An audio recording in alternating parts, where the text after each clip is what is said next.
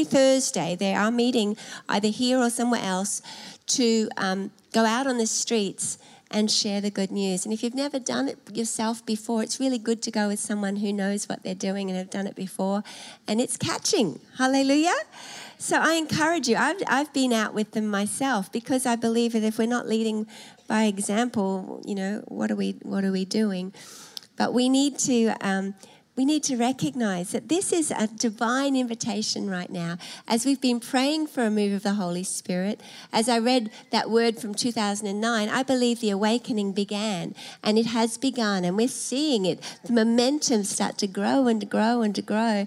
And but we, we need to, as we say, yes, amen to a billion soul harvest, we also need to be willing to have some changes happen in our culture. Hallelujah. In our Christian culture, in our thinking. Hallelujah. If we want to see rapid and ma- marvelous growth for the kingdom of God, we've got to be willing uh, to see some shifts and some growth happen in us. Hallelujah. As individuals. So it's so exciting what the Lord's doing. Amen. Are you happy? But I'm not going to share a long word tonight, but, but I really did feel um, the Holy Spirit wanting to minister to people earlier. And that word about a new season, a season of refreshing, I believe is, is an invitation to many of us. That I, as many of you have gone through what has been a dry, uh, a dry season, God wants to bring His rain and He wants to refresh you. But it begins with you making a choice. I've been reading um, the book of Matthew recently, spending time in Matthew 5 and Matthew 7. And in Matthew 7, it talks about um, asking, seeking, knocking. I just wonder if you'd turn there with me, Matthew chapter 7, verse 7. Ask and it will be given to you. Seek and you will find. Knock and it will be open to you. For everyone who asks receives, and he who seeks finds, and to him who knocks it will be opened. Or what man is there among you, if his son asks for bread, will give him a stone?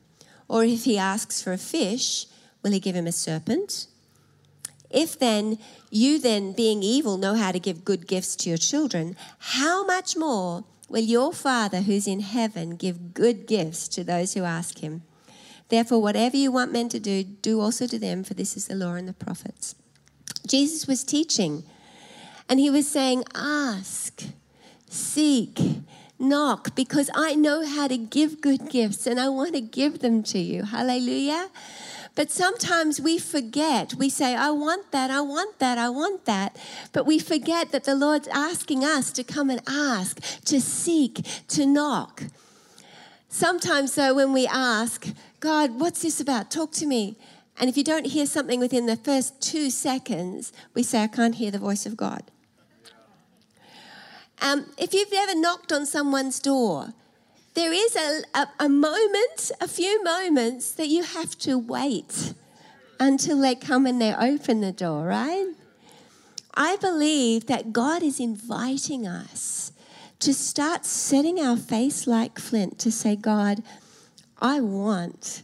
I want more of you. I want to know you more than I've ever known you before. I want to receive more of your love and to, to not stop asking until we receive. Hallelujah. Welcome home, David and Rena. I just saw you up the back. They've been in England. Nice to have you home. Well, give them a hand. You were missed. Snuck in. Hallelujah. I was talking to someone earlier saying, I think they might be home today. Hallelujah. You know, ask, seek, knock. These, these, um, these words are things that sometimes we think relate only to people who don't yet know Jesus. But he said the same things. Jesus said the same things in the book of Revelation, and he was speaking to the churches. This isn't just for people who don't know Jesus, this is for you and for me. The Holy Spirit saying, I want to give, the Father wants to give you good gifts. What do you want to ask for? What are you seeking? What are you knocking at the door of heaven for? God is looking and waiting for you just to come and ask. Come to begin to position yourself and say, Yes, God. Yes, God. I remember how desperately I recognized my need um, years ago. I was uh, at a full gospel business meeting and I was just I was brought in to sing an item back in the days when people sang items. Does anyone remember what I'm talking about? A song with a backing tape. When they, you know, tapes, they were like cassette tapes. So it's all right. Um, you can look it up on Google. but I heard a fella talking about his encounters in the mornings with the Lord and how he had just set his face like flint to know the love of Christ that passes knowledge. And he'd begun to pray that prayer that I talk about all the time in Ephesians chapter 3, knowing the love of Christ that passes knowledge, that we'd be filled up to overflowing with all his fullness, that we'd experience and know truly Christ dwelling in our hearts through faith. And and I, I heard him and I heard the encounters he was having in the morning as he would set time aside to pray this prayer and to seek the face of God. And he was having encounters with angels would come and minister to him as, as he was worshiping the Lord. And I thought, wow, I want that. I want. Suddenly I recognized I had a desire in my heart. God gives us those desires, you know, and he waits for us to respond. But if we just go, oh, yeah, that'd be nice, I wish that would happen to me, we miss out when God's saying, I put this in there. Now, come seek. Seek and you will find. Ask and keep on asking. Knock and keep on knocking. And the door will be open to you. If you will keep looking, you will keep finding. And so I just decided, right, I'm going to do that. For three months, I'm going to pray that prayer every day. For three months, I personalized it. I, I wrote it out and I recorded it on a cassette tape and I'd put it in my car and I'd, I'd, I'd listen to it and I'd pray it and I'd get it beside my bed on my knees every day for three months. I was desperately determined I'm going to get this. But you see, I asked with an attitude of faith, believing that the Bible said that whatever I ask according to his will, I can have. And it was obviously clearly the will of God for me to know his love because it was a prayer written for all the saints.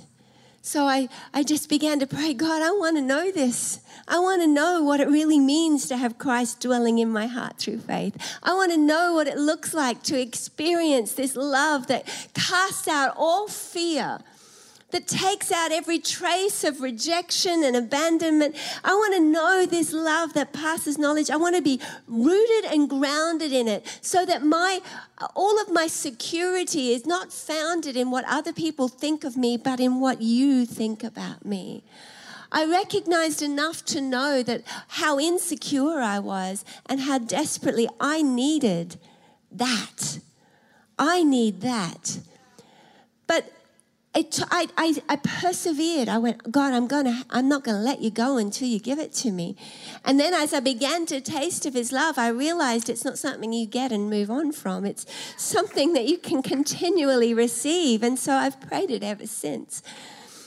But there is a key for those who would set their face like flint to ask and keep on asking, to knock and keep on knocking to, to seek until they find. You know, I want to ask you today what are you asking God for? On Tuesday nights, we pray every Tuesday and we pray for somebody that we don't know or somebody that we, we want to see get saved. And I've been praying for a couple of people for a year or so. And I've been watching as the Lord's begun to move on their hearts. Hallelujah. Hasn't been instant, but I've watched significant shifts happen in their attitudes.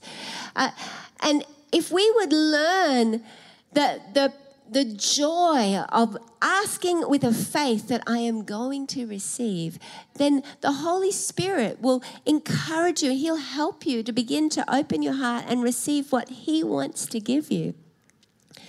No, it says, whoever asks receives. That's a promise. So we need to be asking, not with a, well, I hope I, I hope something happens. I'm going to ask. Well, why didn't it happen yet?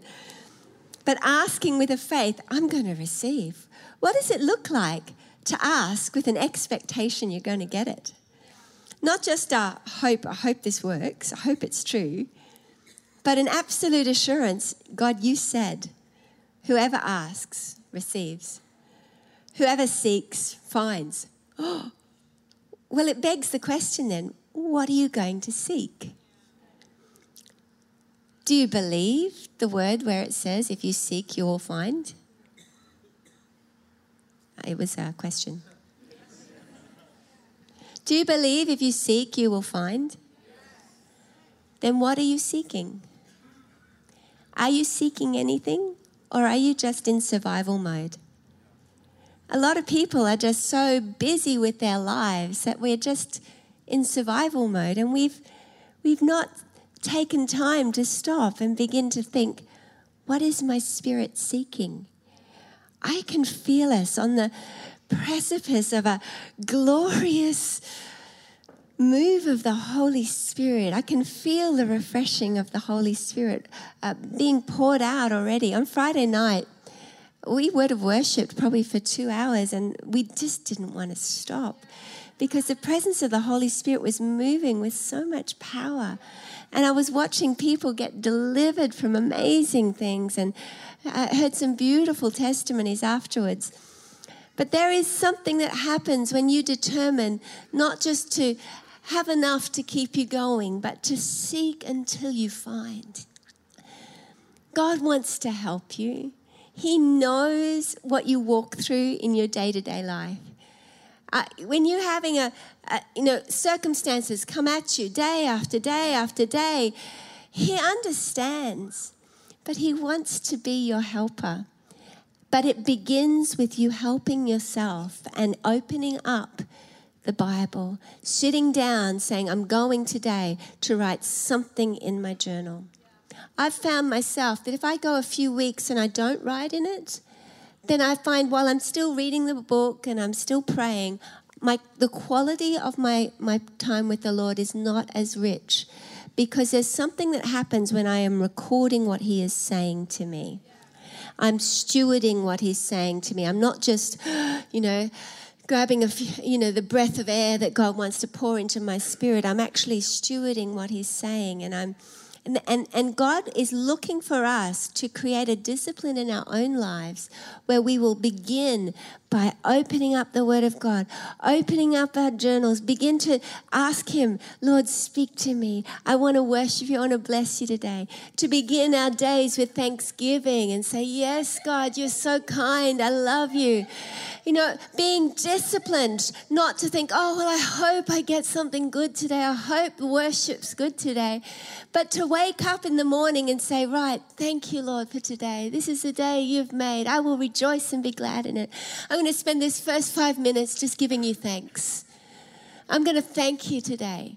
Whatever state you're in, if you begin with thanks, you'll find it begins to lead into intercession. I find that as I spend my five minutes giving thanks, then, then I find myself 10, 15 minutes later still praying for this one and that one. And, and it's wonderful. And I haven't even, you know, begun my formal time with the Lord. I'm just waking up. But it's a beautiful way to live if we will make a choice, hallelujah, to say, God, I'm seeking until I find. I'm going to ask and I'm going to knock. We knock, we ask, we seek by, by deliberately positioning ourselves in the presence of the Holy Spirit to hear his voice. When you wake up in the morning and you start with thanksgiving, the Bible says we enter his gates with thanksgiving in our hearts. We enter his courts with praise. And in his gates, in his presence, in his light, we see light. And it's the most wonderful way to begin your day as you begin to thank Him, thank you, Father, that I've been set free. Oh, thank you for freedom. As I think about what that freedom looks like, I remember, I remember how you've made me free from myself. You've set me free from fear and condemnation and shame. You've forgiven me of my sin. Hallelujah. And as I, I begin to give Him thanks for, for setting me free, then I feel empowered to be able to set others free. He says, Forgive your debtors. Forgive as the Lord forgave you. And I'm able to go, Oh God, you've forgiven me. Thank you for setting me free. Thank you for your love for me. Thank you for your great grace. God, is there anyone that you want me to set free? Is there anyone that I've been holding a debt, uh, holding on to someone's debt that I've felt that they've owed me an apology or I felt that they've owed me something? Lord, I thank you. And it just becomes an overwhelming overflow that I'm able to then to release others of their expectations that I've had on them or of the, the things that I've felt that they needed to apologize or acknowledge. I spoke a little bit about this on Friday night, but so often we think, well, I could forgive them if they could just acknowledge what they did was wrong. Then I could let it go. Well, no, I've actually forgiven them, you know, of course, but you know, I can't just let it go and forget about it because, you know, if I if I do that, then where's the justice going to come? But the Bible says, forgive as the Lord forgave you.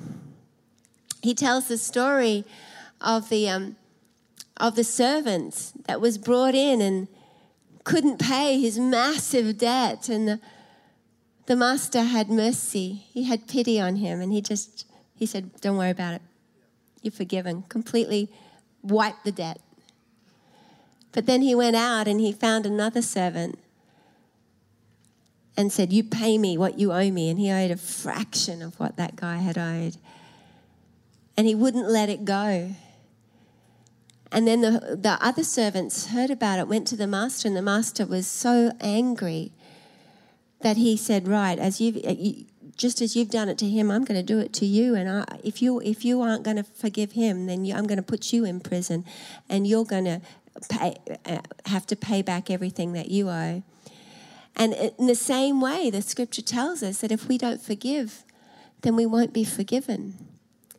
But with these sort of messages become not tall orders, but simply freedom when we begin to enter his gates with thanksgiving. Because as we remember what's happened for us, as we remember that what we've been forgiven, then letting other people go, letting those that have uh, wronged us go becomes an easy overflow. Forgive as the Lord forgave you, he tells us. And, and then a study of how he forgave us is quite an amazing thing. You look at Jesus on the cross.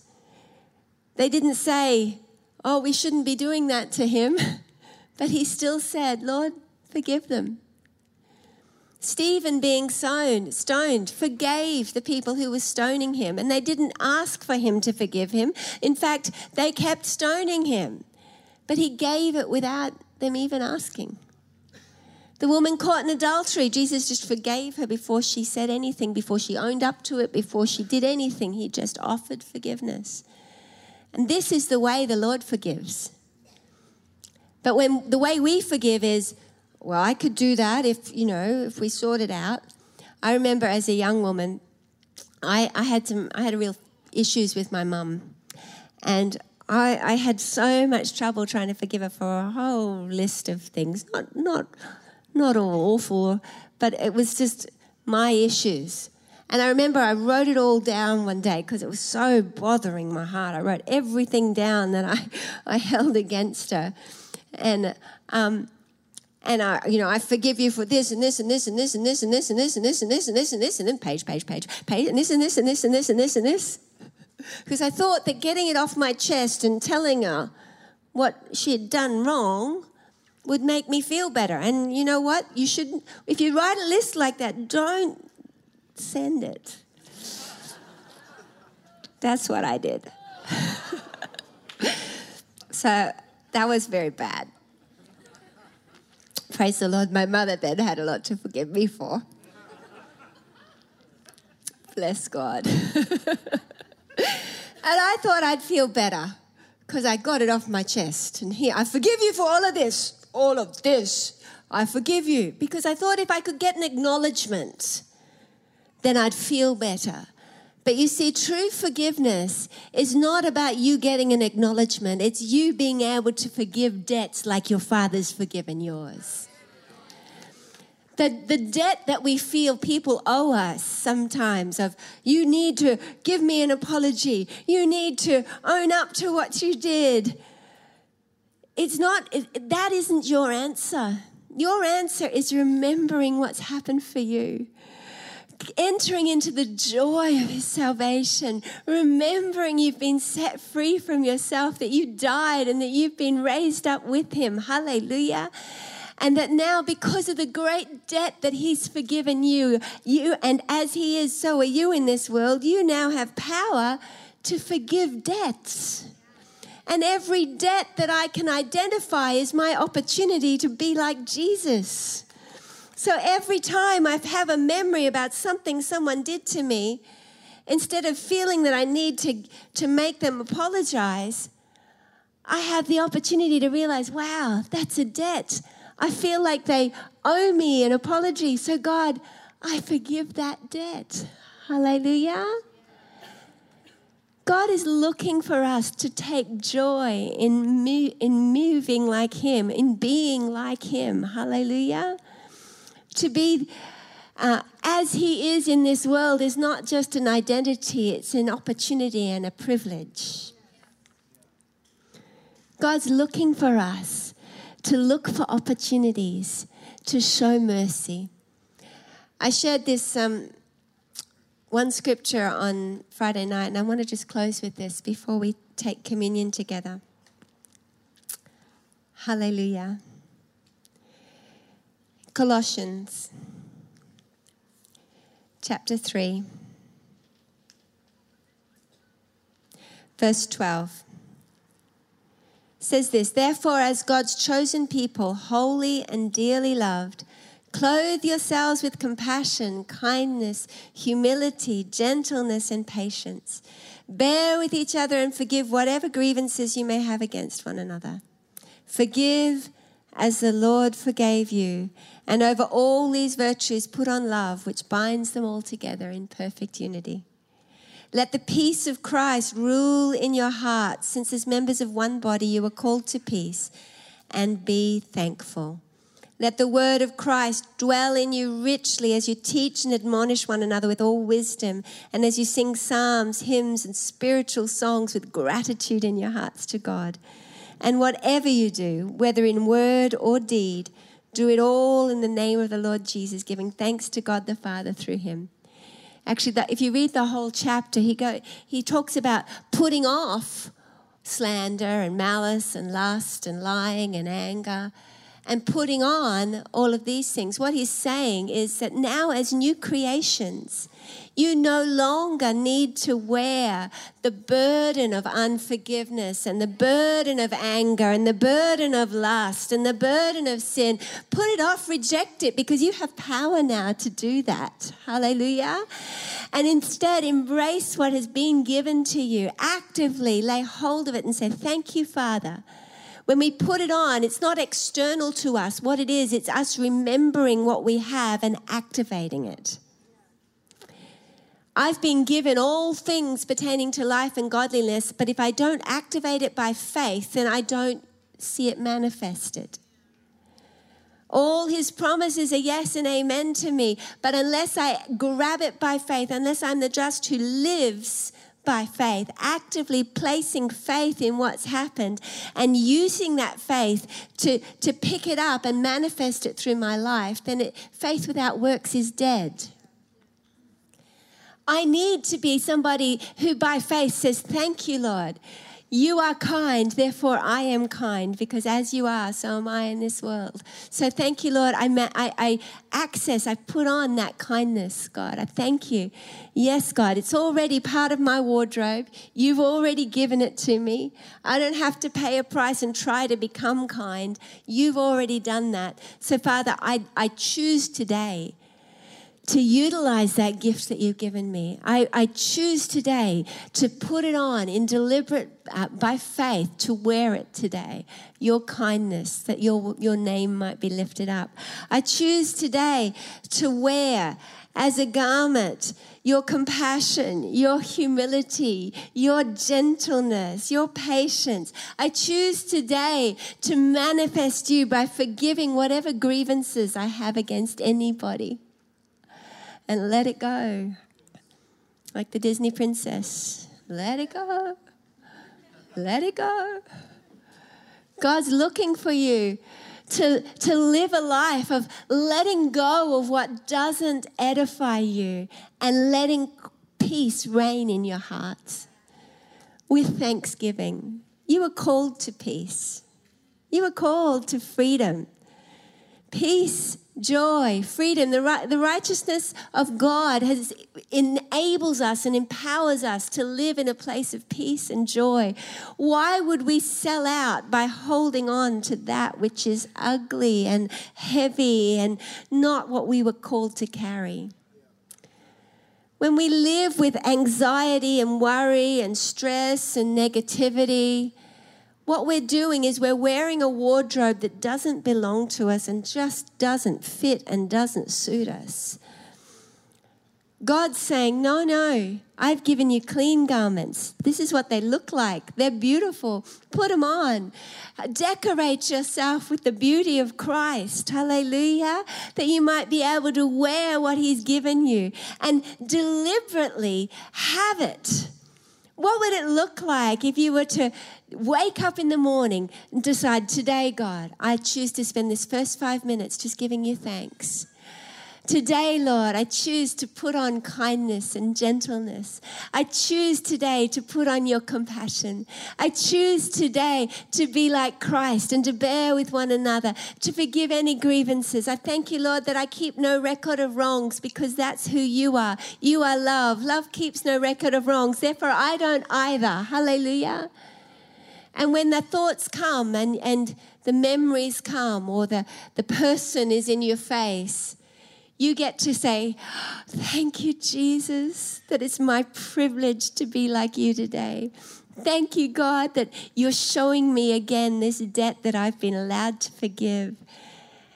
We don't bring it up. You know, if you if he who brings up a matter separates close friends, it says in the book of Proverbs.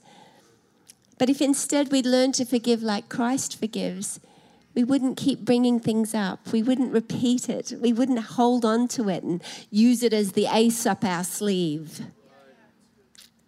If you've got any of these up your sleeve, they're not going to help you. What they're doing is slowly poisoning your own heart. God's looking for us just to let it go to, to let it go and let God come in and fill your heart. And as you let it go, replace it with what is pure and lovely and of a good report. Sometimes when we let things go, we, we then just don't know what we're supposed to do. But if we let it go and trust God, God then doesn't want us to be still thinking about the issue and the matter. He wants us to begin to refocus. And we can do that through thanksgiving. We can do that by going, okay, thank you, God, I let that go. You see somebody, you hear something about somebody that's hurt you. Oh, that's painful. Oh, God, thank you, it's a debt. I let it go. And I choose right now to think of what's pure and lovely. Oh, God, you forgave me of all of my sin. You don't hold any record of wrong against me. You look at me and you love me, God, and you've given me power now to love like you love. Wow, thank you, Jesus. And then next time you have to face that person, next time the memory comes up, instead of it being painful, you can rejoice. I never quite understood that scripture. Rejoice when people say all kinds of evil things and they do stuff. I'm like, I don't get that. Like, it's hard, God. But when you do this, when you when you recognize it as an opportunity to be like him and you deliberately turn and come back into thanksgiving and remember the great debt that you've been forgiven, then you can rejoice when people do things because it's simply your opportunity to be the aroma of Christ to them. Hallelujah. To manifest his love. And even if they never know that you've forgiven because you, you, you don't see them or whatever it is, your capacity to be able to forgive and to bless and to, to worship God instead sets you free and allows you then to be, uh, begin to dream the dreams of God, takes you out of the holding pattern, out of survival mode, and into the place where you can again begin to seek what is my spirit longing for? What am I seeking? I believe the Holy Spirit wants to awaken us as a people to begin to seek Him for a move of God in our city, for a move of God in our nation. But that's only going to come through a free people, a people who aren't bogged down with their own issues, with the cares of life. We need to let the cares go. Hallelujah. We need to cast it off and cling hold of Him and say, Yes, God, I choose to enter into your courts with thanksgiving in my heart. I'm going to live a lifestyle of thanksgiving. I'm going to remember that I'm free and I'm going to stand in that freedom. And in that place, then I start to access again the mind of Christ. I begin to think instead of like a survivor, I begin to think like a king and a priest, someone who's called to rule and reign in this nation, called to rule and reign in our spheres, and begin to think differently, begin to, to recognize that I'm not just having my little life and getting through it, but I'm called to see the, the kingdom of God manifested on earth as it is in heaven. Amen.